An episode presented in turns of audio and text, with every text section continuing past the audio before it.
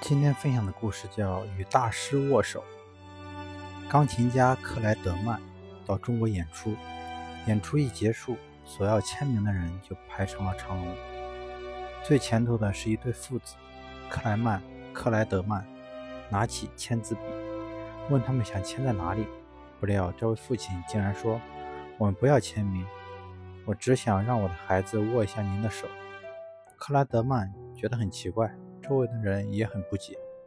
这位父亲向克莱德曼深鞠一躬，然后把儿子拽到身前，摸着他的头说：“这孩子对钢琴很有悟性，打小就苦心练琴。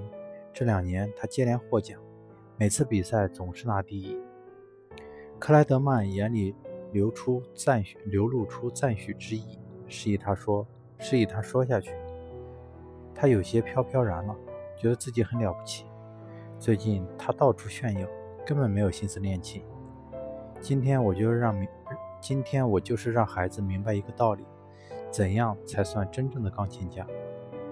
克莱德曼伸出那双与钢琴打了半辈子交道的大手，微笑着对孩子说：“来吧，孩子，你是好样的。”孩子的小手迟疑地伸上去，瞬间，他似乎被克莱德曼指头上厚厚的老茧。